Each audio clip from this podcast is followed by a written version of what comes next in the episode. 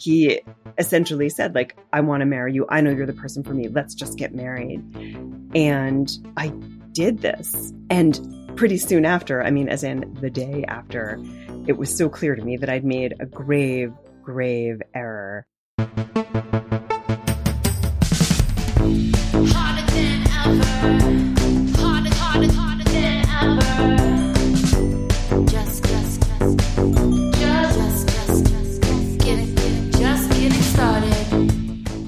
Welcome to Hotter Than Ever, where we take a look at the unconscious rules we've been following. We break those rules and we find a new path to being freer, happier, and more self expressed. I'm your host, Erin Keating. I am so excited today to have Joanna Rakoff joining us for a conversation about the things we tell ourselves and the decisions we make as a result. Joanna Rakoff is the author of the international best-selling memoir My Salinger Year and the best-selling novel A Fortunate Age, which was the winner of the Goldberg Prize for fiction and the Elle Readers Prize. She has won a lot of prizes. Her books have been translated into 20 languages and the film adaptation, which, if you haven't seen it, is amazing, of My Salinger Year stars Sigourney Weaver and Margaret Qualley, and it opened in theaters worldwide in 2021. And I saw pictures of her at Cannes in a very pretty dress. It's now streaming on Amazon Prime and Apple TV and everywhere else. And her recent essay, which just floored me, is called There is a Name for This. And we're going to talk about that today. It's published in the terrific anthology Wanting Women Writing About Desire. Welcome, Joanna. Thank you. I'm so excited to be here. I'm so happy to have you here.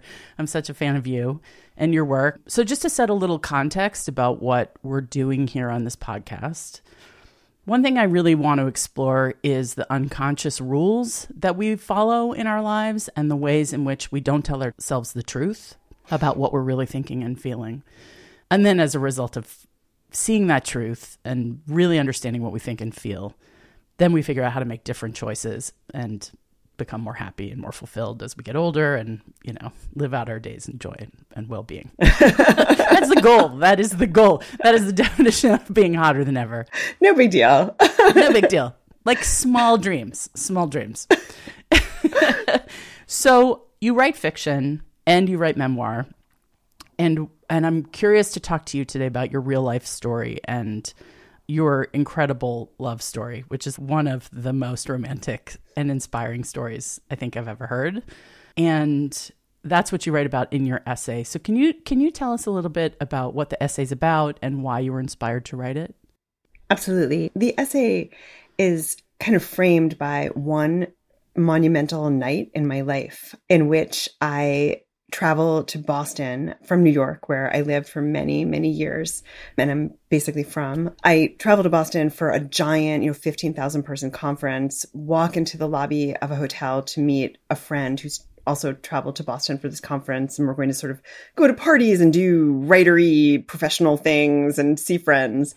And instead of seeing that friend, I see the love of my life, to use a really cheesy term. And the essay then goes back into our history and kind of tells our story, which is a very familiar one, which is possibly why I think readers have been responding to it. I've been getting a lot of mail about it. Essentially, we met our first day of college. He was the first person I met at college, and I felt this kind of Everybody dreams that's going to happen to them. Okay, happened to you. Moving on. Yes. and I know a number of couples who have the same story, as in they met on the first day of college or they met the first year of college or something along those lines and they fell in love, stayed together, got married. They're still together to this day.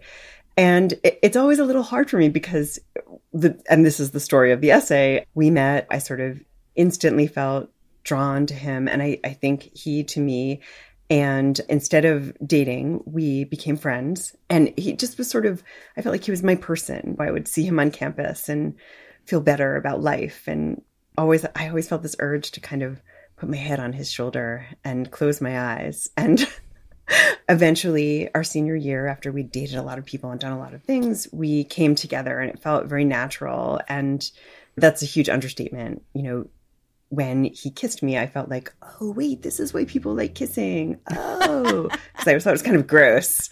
And exactly. It's gross yes. if you don't like and the person. so we dated and we stayed together for a year or so after college. And then I, without really understanding why at the time, to use contemporary parlance, ghosted him. I didn't dump him. I wasn't like, we're through. I just kind of disappeared. And when people hear the story of what happened between us, they're often like, oh, you reconnected 30 years later on Facebook or whatever. And that is not what happened. He is an incredibly mature and kind of centered person. And he forgave me for doing this to him and said, I just want you in my life. Mm. And we stayed in each other's lives, even though we both married other people. He stayed my person, the person that I felt closest to, and who I felt a kind of unconditional love and attraction two and four, but it took all these decades. It took me walking into this hotel that night and seeing him there for us to return to each other. That's the end of the essay. We return to each other. He's downstairs now. He set up all this audio for me. I mean, so amazing. And and so amazing to have a, a do over, right? Like that's yeah. something I think about a lot where we feel like we make decisions in our lives and that's it. Well, we've made the decision and we can't reorient ourselves. We can't shift. We can't change. It's it's locked in. I'd love for you to read a little excerpt that sort of speaks to some of that. Absolutely. Okay. At the time, I believed I had lost him, that I had hurt him so badly he could never forgive me. I believed too that this, my abandonment of Kirill, was the greatest mistake, misstep of my life, a tragic error, the unhappy outcome of which, a life without true love, unconditional love, without happiness, without desire, I deserved in full, in perpetuity. Three years nearly to the day after I failed to arrive in Berkeley, I married the man who shouted the loudest, who desired me the most, or so he said, or so he believed. Perhaps because he, a would be poet himself, saw me first and foremost as a writer, and a talented one. And I could envision a life with him, with my work at its center, a life in which I woke up and wrote and fell asleep with my head on the page, my hand gripping the pen. Perhaps because I didn't love him, didn't desire him in the way I did Kirill, and there was no danger of losing myself. Years passed, a decade, then half of another, Kirill won fellowships and awards and commissions that took him all over the world.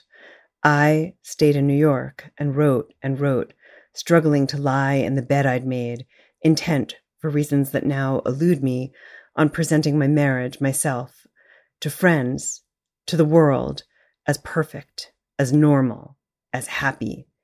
Married. Oh, I don't need to read this. Okay. no, that's amazing. No, that's amazing. 15 years with somebody else. Yeah. And feeling like you couldn't undo it. Exactly. I mean, what happened really was I I married a person who was very very different from me, you know, different background, different ideas about the world, everything, every possible thing, who I thought kind of represented a romantic ideal. You know, he soon after meeting me was like, I love you. You're the most beautiful woman in the world. I fell in love with you the first time I heard your voice. And this is sort of the opposite of Kirill, who rather than saying those things kind of does them. But I, as a 25 year old, I guess, something around then, thought that, you know, this was what grand love was. It was someone who kind of says to you, you're the best, you know, you're the most gorgeous, you're everything, you're a genius. And in reality, I think that uh, from what I, I've read a whole bunch about this, as in like this phenomenon of people kind of, it's now called like love bombing or something, like people kind of swooping in and taking over your life. And it, you know, I think people feel that it's a symptom of kind of narcissism. And I don't want to pop psychoanalyze myself, but it was kind of similar to things that I'd experienced, you know, from my mom, basically just kind of taking it, coming in, taking control of your life, making all the decisions for you. And he essentially said, like, I want to marry you. I know you're the person for me. Let's just get married. And I did this. And pretty soon after, I mean, as in the day after, it was so clear to me that I'd made a grave, grave error we had such different ways of constructing our lives and running our lives And I realized even just like logistically, I couldn't be with a person who was like, let's just get in the car and drive and who knows where we'll stay tonight. You know, I, which was what he wanted to do the day after our wedding. And we don't have any money. So we'll just figure it out. Like that's so the opposite of me. And I think I, before getting married, I was like, oh, this person is better than me. Like he's romantic. Oh. He's spontaneous. I'm boring and, make to-do lists and I'm like the Rory Gilmore figure. Like I'm the, you know, planner, whatever. I think I had felt that way. Other men had made me feel that way actually. Like, why are you so careful? And, but then as soon as I got married and I'd done this kind of final, finite something thing, undo what felt to me undoable thing, I thought, this is a huge mistake. I can't spend even a day with this person. Mm. Like, I don't want to get in the car and just drive aimlessly with him. No, that sounds like a nightmare. And I called my mother, who lived in California at the time, and said, you know, I've made I've made a mistake. This is a huge mistake. And she mm. kind of expected this um, and said, Well, you've made your bed. Now you have to lie in it. And I thought, Oh my gosh. Um, okay, I guess she's right. This is just my life. I have to figure this out. What were you hoping she would say? That's a good question. I think I was hoping that she would respond in the way that one of my closest friends would. Like, I have a close friend named Lauren who has a very kind of expansive view of the world and view of marriage and view of romantic relationships and friendship. And I, I think if I had called her, she would have been like, just get out. But I didn't feel at the time like I could call a friend because I felt that I needed to present myself to the world as perfect and in control and knowing what I was doing. Mm.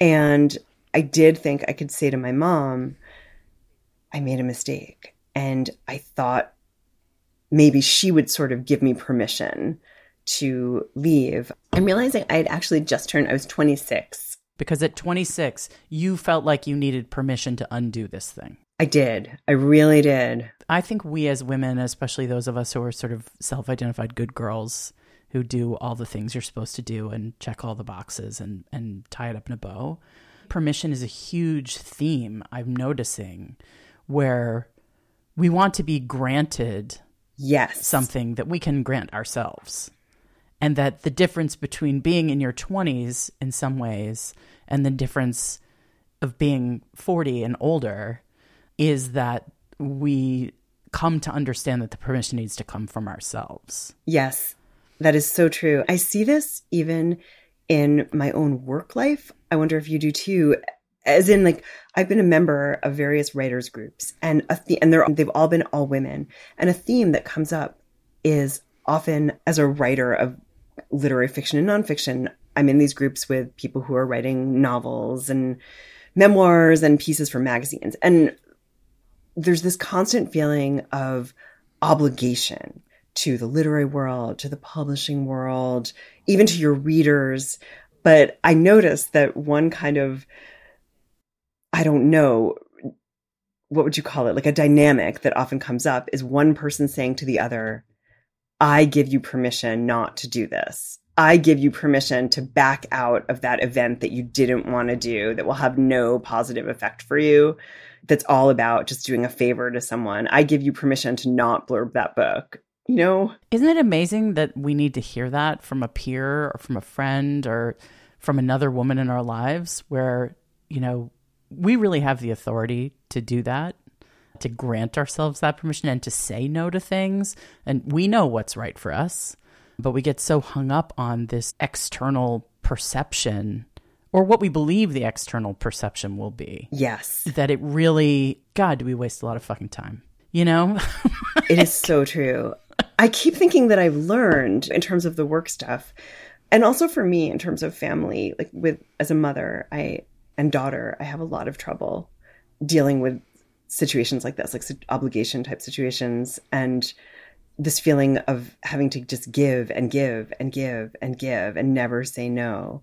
And I keep thinking that I've learned though, and that I put up boundaries, and then I'll realize, no, not enough, mm-hmm, you know? Mm-hmm. Yeah. And I think like boundaries require uh, this whole sort of set of muscles that it takes a long time to develop. And mm-hmm. to understand that boundaries aren't about rejecting people, they're about teaching people how to treat you in the world. Yeah, that is such a good point.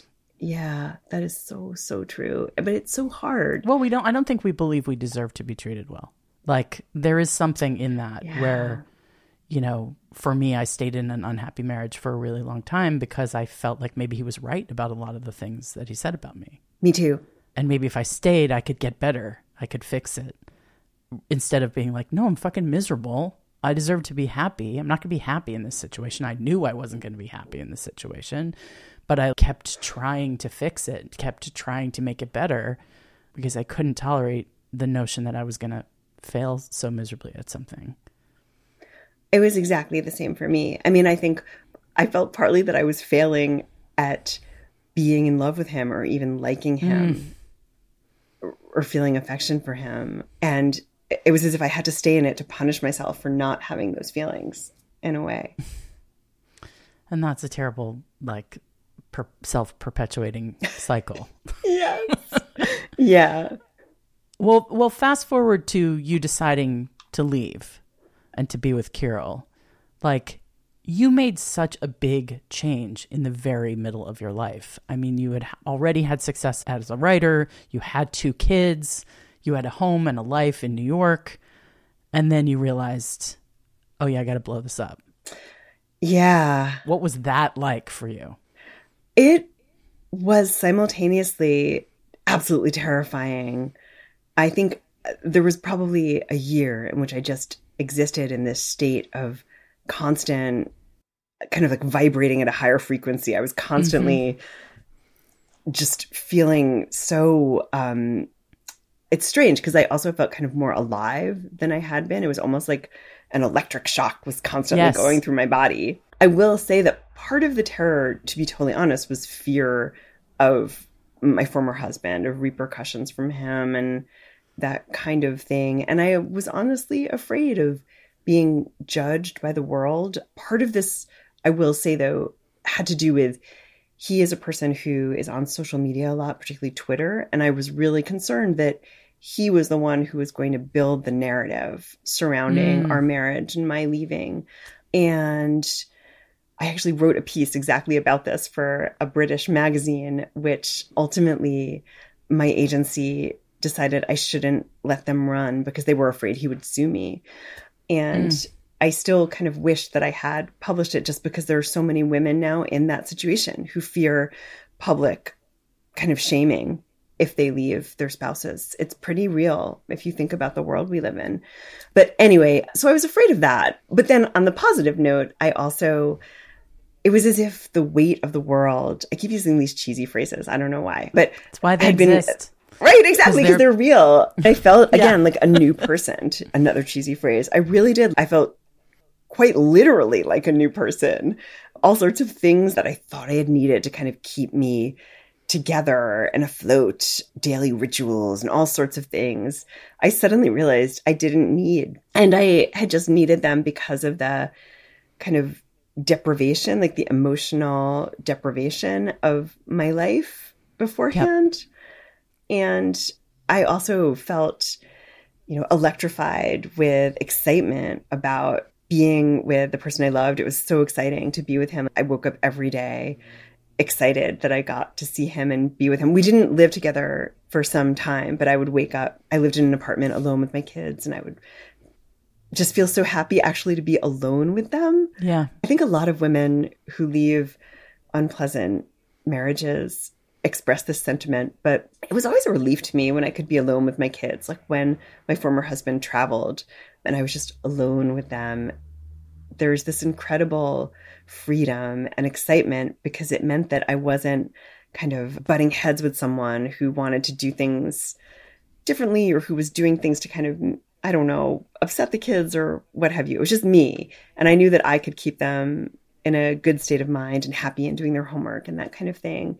And so when I first left him and I was just alone with the kids, a lot of my days were spent in this state of kind of exuberant joy because I was like, I'm alone with them. I love them. They're so wonderful. You know, I felt like I could interact with them in a more pure way. Yes. It wasn't that I wanted total control or anything. It was more just that I didn't have to take care of this third person and kind of look out for his feelings and what he wanted. Or police the dynamic. That was my in in my Yes, marriage. yes. The, one of the things that didn't work was I didn't like how things would go between my ex and the kids, and then I had to sort of step in and put myself in the middle of that and take the brunt of whatever conflict or control issues or whatever, put myself in the line of fire, so to speak, in order to alter the dynamic so that it was closer to what I wanted it to be. But of course, it wasn't. Then it just became about a conflict between us, which the children had to witness, which was obviously no good for them. Yeah, there was lots of that too. So I relate to that relief of like, like, oh my God, it's just me and you guys, and we like each other, and we're gonna have fun, and it's gonna be light and easy, and there's gonna be no drama. It's a gift. Exactly. And no like fighting about who does what because I would just do what needed to be done or not do it if I didn't feel like it. But I mm-hmm. wasn't expecting someone else to do the dishes or pick up the kids' clothes or whatever it was. Once I knew that I just had to do it, that was somehow easier. Well, because it eliminates all that sort of friction and dialogue around the thing that doesn't even have to be there. Yeah. And feeling like you're the director of everyone's lives, you know, which gets very old. That if I don't sort of say that this thing has to be done, it won't be done. Yeah, and then you're like, why am why am I everybody's parent here? Like, Exactly. How did this that was how I happen? felt a lot. how did this happen? yeah. Yeah, and I don't think we're, you know, we have similar situations, but I think people will relate to that feeling of being in charge of too many things. So, what did you feel like inside yourself when you made this big change? Because that is the most interesting thing to me to go from being a person who needed permission to say no to the thing that you had just done, the commitment to marriage, and then deciding, okay, I made my bed. That's what my mom said. I, I made my bed. I have to do this. I'm going to do this, and I'm going to make it look good to the outside world. And I'm going to retain myself through my work. I'm going to like hold on to myself because I'm going to be a writer. God fucking damn it. And no one's going to stop me. But now, okay, I'm going to give myself permission to have the full life that I want to have. How did you feel about yourself and your own agency once you took that leap? Well, I think I felt, I mean, I'd say the strongest feelings were two things. One was this feeling that I was finally an adult. Mm. You know, that I know that I no longer needed anyone's permission, that I had just made this decision myself. This was what I wanted. And I think I, like a lot of women, have spent my whole life doing what other people wanted from me. And somehow I could kind of keep all the balls in the air. Like I could do the things that everyone needed and wanted, but also through just not sleeping enough and not eating enough and not doing anything that I needed to do for myself ever. Like not like relaxing or having fun or doing anything. I could keep all those balls in the air and do everything that everyone wanted, but also like write a whole novel, you know, by waking up at four in the morning. And also, by the way, supporting my family financially. Like I could sort of do everything. And then suddenly there was this relief of like, okay, wait, I don't have to do what everyone wants. I'm an adult. I can decide what is important and what I want to do and what I want for myself. I know it sounds very simple, but I really did feel like that was when I became an adult. When I became a full on grown up was when I left my first marriage and also realized that things don't have to be perfect, that things are not going to be perfect ever and you can sort of spend your whole life treading water and trying to keep things perfect, which I had been doing. And in leaving him, I was sort of saying to the world, this marriage that I was trying so hard to present to you as great and perfect and everything is fine was not. It wasn't. And I'm done. And it's okay. It's okay that it wasn't perfect. It's okay that I made a mistake, a huge, huge, huge mistake. I can just admit that and move on. That w- was a huge, huge life lesson that everything doesn't have to be perfect. And it's okay for people to see that things are imperfect. I think it, it's funny. I, as a person who writes memoir, I'm constantly, you know, in the room with people who chronicle their lives, which is not me necessarily. Mm-hmm. And a lot of what they're chronicling are things that are very, very messy, including things that they have messed, you know, messed up in major ways, mistakes they've made, things that are embarrassing or shameful or all sorts of stuff.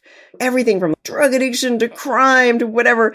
And I've never been that person. I've always, you know, as a journalist, I rarely wrote personal essays. And when I did, they were kind of a little bit more focused on things outside myself. And I really thought of myself as a fiction writer. And it was a huge lesson for me that, you know, other people are out there saying, like, I did this. And no one is saying to them, oh my God, how could you? You know? Right. They're all saying, like, wow, thank you for telling me this because I did the same thing and now I feel less alone. Mm. So, in other words, it was wonderful to understand that I don't have to be perfect. I don't have to present myself to the world as perfect. And I'm joining a huge crowd of people doing that. And then no one is really going to judge me. A few people did, but it was pretty minor. You know, in general, most people were really excited and happy for me and for all components of it. It wasn't just that they were like, yay, you're leaving a bad marriage. Yay, you're reuniting with the person you love most in the world. They were kind of like, yeah, you know, I did stupid things too when I was 26. Join the club. You know, we're in this together. Yep. Yep. And I think when you, I mean, you are someone who presents as having it all together and it's so incredible that you're so revealed in your writing and so vulnerable because it gives permission, just like we were talking about, for other people to be like, well, actually, you know, I, I feel like maybe I fucked up, or maybe like, yeah, this was a mistake that I made that I've always wanted to undo and I never felt like I could undo it. I think the more we tell ourselves and we tell each other the truth about how we actually have felt inside these situations, the compromises that we've made, and then we are public about changing our minds and changing our plans and giving ourselves the freedom to live a happier and more fulfilled life, the better off we'll all be. But it is so scary. It's so scary. And I think the fear of judgment is real. Did you have yeah. more people say to you, oh my God, thank God, than, than said, I can't believe you're doing this? I did. Oh, way more. I mean, I only had a, a, very tiny number of people say, I can't believe you're doing this. In fact, I, it's strange, but I actually can't think of anyone. Even when I told my mom, I took her out to lunch and told her before I left, before I did anything, I was sort of figuring out logistically how to leave. And she said, Oh, thank God. And I was shocked. I mm. almost started crying. And that was really all she said. She actually, to redeem my mom, she gave me very good advice about how to leave and how to set things up with Kirill. As in, mm. I had said, I'm going to leave my first husband, and Kirill and I will sort of live in these two different cities for about a year, and he'll get to know the kids. And then after a year or so, we'll, you know, we'll figure out what to do. I'll probably move to where he is. And my mom said, You've wasted all this time. You should just be together now. Mm. The kids will be fine. Kids are very resilient. He's wonderful. They'll be fine. Just be with him now. You can't waste another year. Mm. And I was pretty shocked. And I realized here again, like that, I think part of the reason that we had planned this kind of very, very gradual, careful coming together was because of fear of what people would think. Right. Like that it's okay to leave a bad marriage, but it's not okay to have an affair and leave a marriage for someone else. Right. You know? Right. In come a whole other set of rules. Yeah. Exactly. But one interesting thing that I'll tell you is that so as you mentioned, I lived in New York on the Lower East Side, and I lived in a very large apartment building that my dad had grown up in. And so I knew the whole neighborhood. Like I would walk down the street and people would be like, "Oh, it's Rebecca Rakoff's granddaughter," you know. And Amazing. actually, a good amount of time before I left, some neighbors of mine took me aside and said, "Is everything okay?" Mm. You know, we're just concerned. Things don't seem right we've seen your husband with the kids and he seems very stressed out and you know is everything okay and they sensed that there was something mm. wrong. They really did. And that was honestly like, helpful to hear.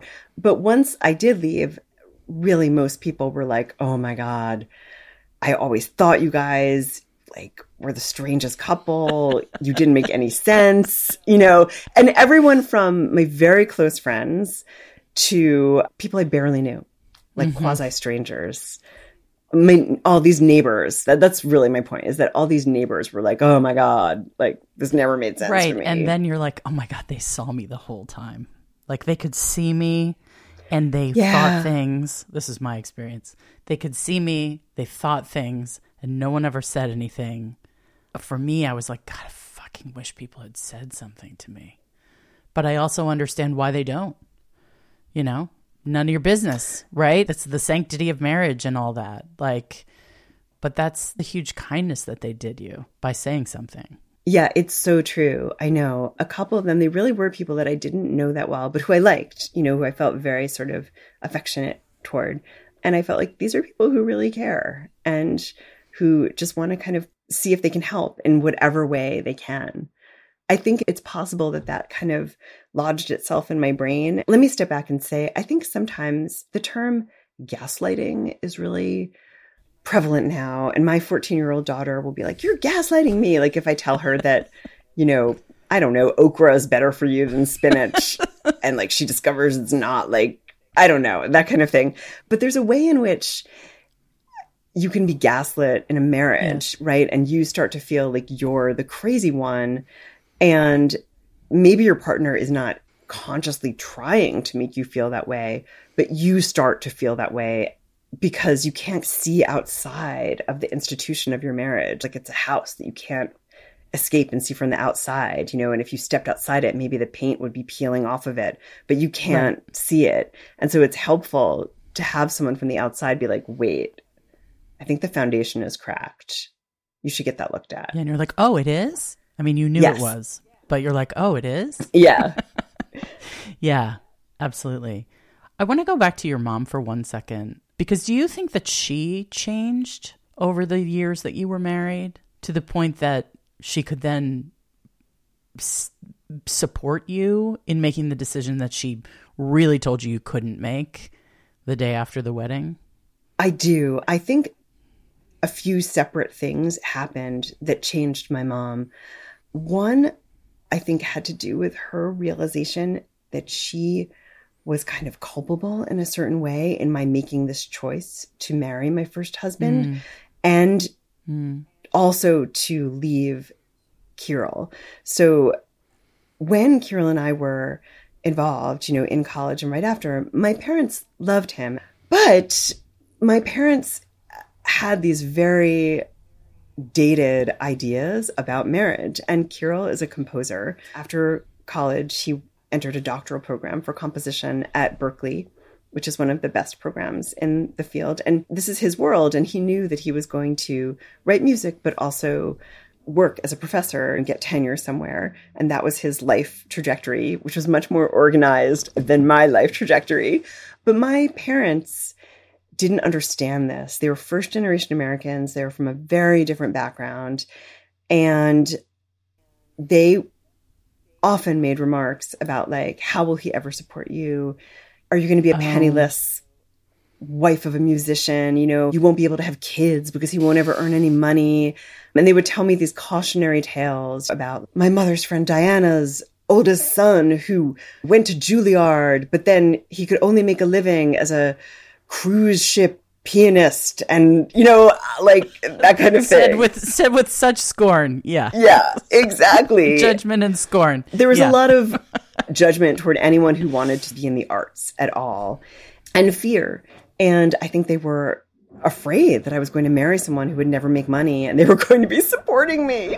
And yeah. as a mother myself i really can't imagine telling either of my daughters don't marry this person because his financial prospects aren't good.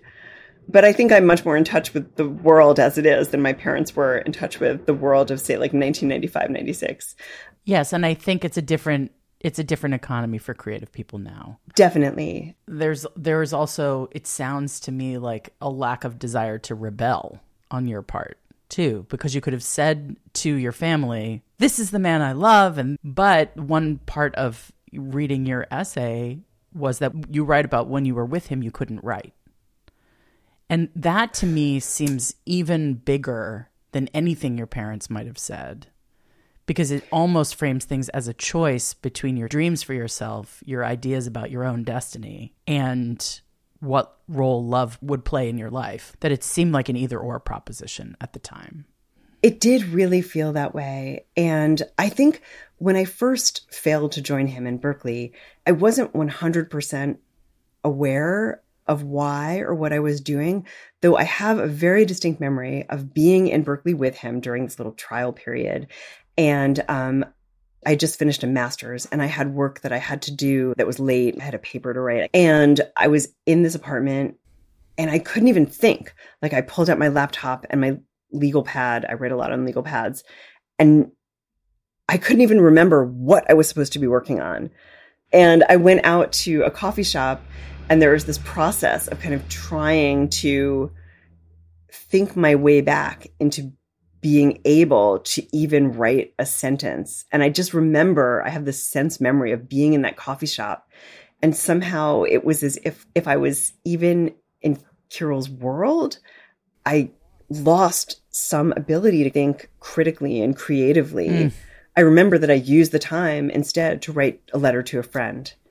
I didn't actually work on the thing. And it was only as time went by that I understood you know, when I left and immediately once I had my own apartment in New York and I was able to write all the time, that I was able to admit to myself in reality that when I was with him, I couldn't work. I couldn't think. I couldn't write.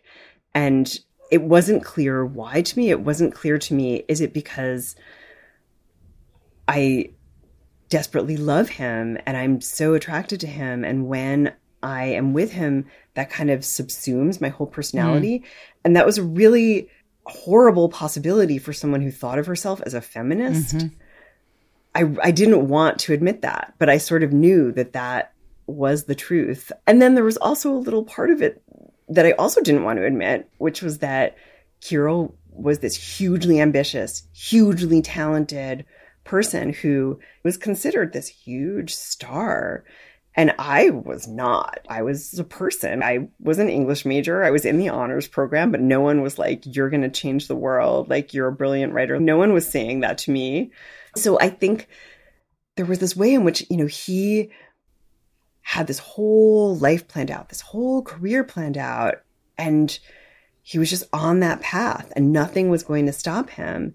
And when I was with him in Berkeley, I was just his girlfriend. Mm-hmm I had nothing there. I didn't have a job. But I do think, I think that I needed to be alone, mm. like psychologically alone. I needed to be in situations where I was alone with my thoughts in order to figure out exactly what I wanted to do, how I wanted to do it. I did go about my career in a pretty bumbling way. I see writers in their 20s and they're so directed and, and that was not me. But I still I needed to just be by myself without the kind of encroachment of extreme love mm-hmm. and attachment and passion in order to write that the books that I did and the million articles and essays that I did. I love that. And maybe I needed to come to Kirill as an equal as part of it. By the time we came back together, we were of equal standing in our careers. And I think we had both done many, many years of thinking about each other and why we had split apart and how we would be if we came back together. So I think he obviously no longer thought of me as just like a girlfriend, you know? Yeah. I mean, that's the most romantic thing I've ever heard. Equal part of it where you're like, oh my God, we're both so amazing and we're even more amazing together. I'm amazing. I mean, if you don't, you should. That's what we do. We sit around our living room. We're like, we're amazing. Okay. I want to ask two questions. One is about passion and what it felt like to actually be in a relationship finally with someone who you're passionate about. And what that feels like inside of a partnership versus a partnership where that's not at play. And then the last question that I'm asking everyone on this podcast is what is the contract in your life right now that you are ready to renegotiate? Because I think we all have I mean, with your marriage, you clearly renegotiated that contract Oh. with yourself and the literal contracts of marriage. So, passion, I mean, it's completely changed who I am. I feel like I even look like a different person because I have this constant passion in my life. You know, I wake up every morning and Kirill is next to me and I feel passionately in love and attracted to him. Even when I'm arguing with him or angry at him, I still feel like I just want to rest my head on his shoulder and kiss him mm-hmm. and be in physical proximity to him. It's made me a person who is more joyful and who finds fun in hmm. unexpected places. And then the contract negotiation thing, I love that idea. Do you want to tell me yours first? Yeah. So in, in showbiz, you know, where I grew up, you make these very long and arduously negotiated deals in order to make something or even have the possibility of making something. And the lawyers get super mad if someone comes in and goes, I need to reopen the deal terms. That's the thing that makes them lose their minds. They're like, we decided this, it's locked in, we're doing it this way, you agreed, you agreed. And it's like, yeah, some circumstances have changed. and I love it as a metaphor for life. Just, you know, you are allowed to go in and reopen the deal terms. So this is so small, but, and it's a work in progress. I've not escaped this responsibility yet. I fucking hate making lunches for my kids. Mm. I hate it. There's nothing I hate more. I don't know why I hate it so much. They're never satisfied. It's never what they want. They bring the lunchboxes home half full of food. I feel like I work so hard to please them, I fail. And finally, I was like, guys, I hate this. I hate this. Can we renegotiate like whose responsibility this is? Or can I have you guys step up to this practice that has to happen five days a week to either you do it or you buy food at school or you come with me to the grocery store, but we need to work on this because this is something I'm tolerating in my life that sucks. And so that's the process we're I can't right believe now. you still make lunch with fucking I kill me. when each kid hit middle school, I was like, I'm done first. Yep, we're in sixth. It's small, but it feels like a freedom to me to just be able to say, let me admit to this thing that is a symbol of maternal love and care. Like, I don't want to do it anymore. No. So, do you have something in your life that is ripe for renegotiation? Does anything come up for you? Yeah, I have a bunch of things, but I think the thing that is most important is probably a contract. It relates to my whole family, but it's mostly with myself. And it has to do with my work, with writing. And mm. for a couple of years now, I have a book that is due. It's overdue. It was supposed to be turned in in June 2020, an awesome time to be turning in an enormous creative project. And it was put on hold a couple of times, once so I could write that movie, and then so I could shoot the movie, and then so I could promote the movie. I've turned in a chunk of this book, but I'm having some trouble working on it, a lot of trouble. And I think part of it has to do with the pandemic and the film to an extent taking me away from writing every single day, like having regular hours in which I write and just kind of sitting down and working no matter what, even if I'm tired, even if I am somewhat hmm. sick or have terrible allergies like today or what have you. I kind of fell away from that. I think because things just became really, really hard with family life. And when I mm-hmm. would have a moment alone, I wasn't like, yeah, I want to write this essay for the New York Times opinion about really difficult things. I was no, I was like, no, I want to eat candy and sit in a bathtub or I want to take a walk and escape everyone. I don't want to look at a screen anymore. And so recently, mm. because I was under a lot of pressure to get some timely essays in, and I still am, I had to force myself to work no matter what. Mm. And it felt great. And it made me realize the extent to which writing, like a lot of other practices or arts, is kind of a vocation. Like there's an Italian writer named Natalia Ginzburg who has this wonderful essay, I believe it's called My Vocation, where she talks about how writing is a vocation, it's not a career. And we live in a world in which the arts are considered a career, but they're not. And I think that's infected my brain, but they're not. They're a vocation. And you only become a writer of literary stuff because you can't do anything else because that's how you make sense of the world. Mm. And I realized in having to sit down and write this stuff and intensely work on it with editors that when I'm not doing my work, I'm not really myself. And sometimes it feels like I don't want to do it. Yeah. But I need to just force myself to, no matter what. So that's the contract that I actually just in the past week renegotiated with myself. I was just on a trip. I hate working while traveling. I want to just like, read Vanity Fair. And I just was traveling with a child actually, but I forced myself to do a big edit while I was with him. And it felt great.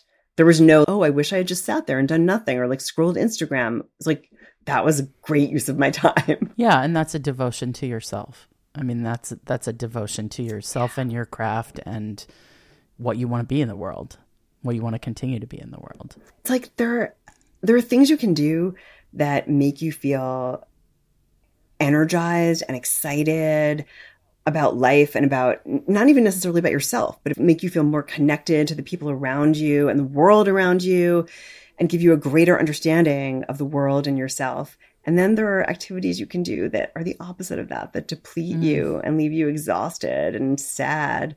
And for me, work is the first one. I know for some people it's not, yeah. but for me it is. And so I have to make that choice. And it's a hard it's a hard choice. So hard, but it's such a great privilege.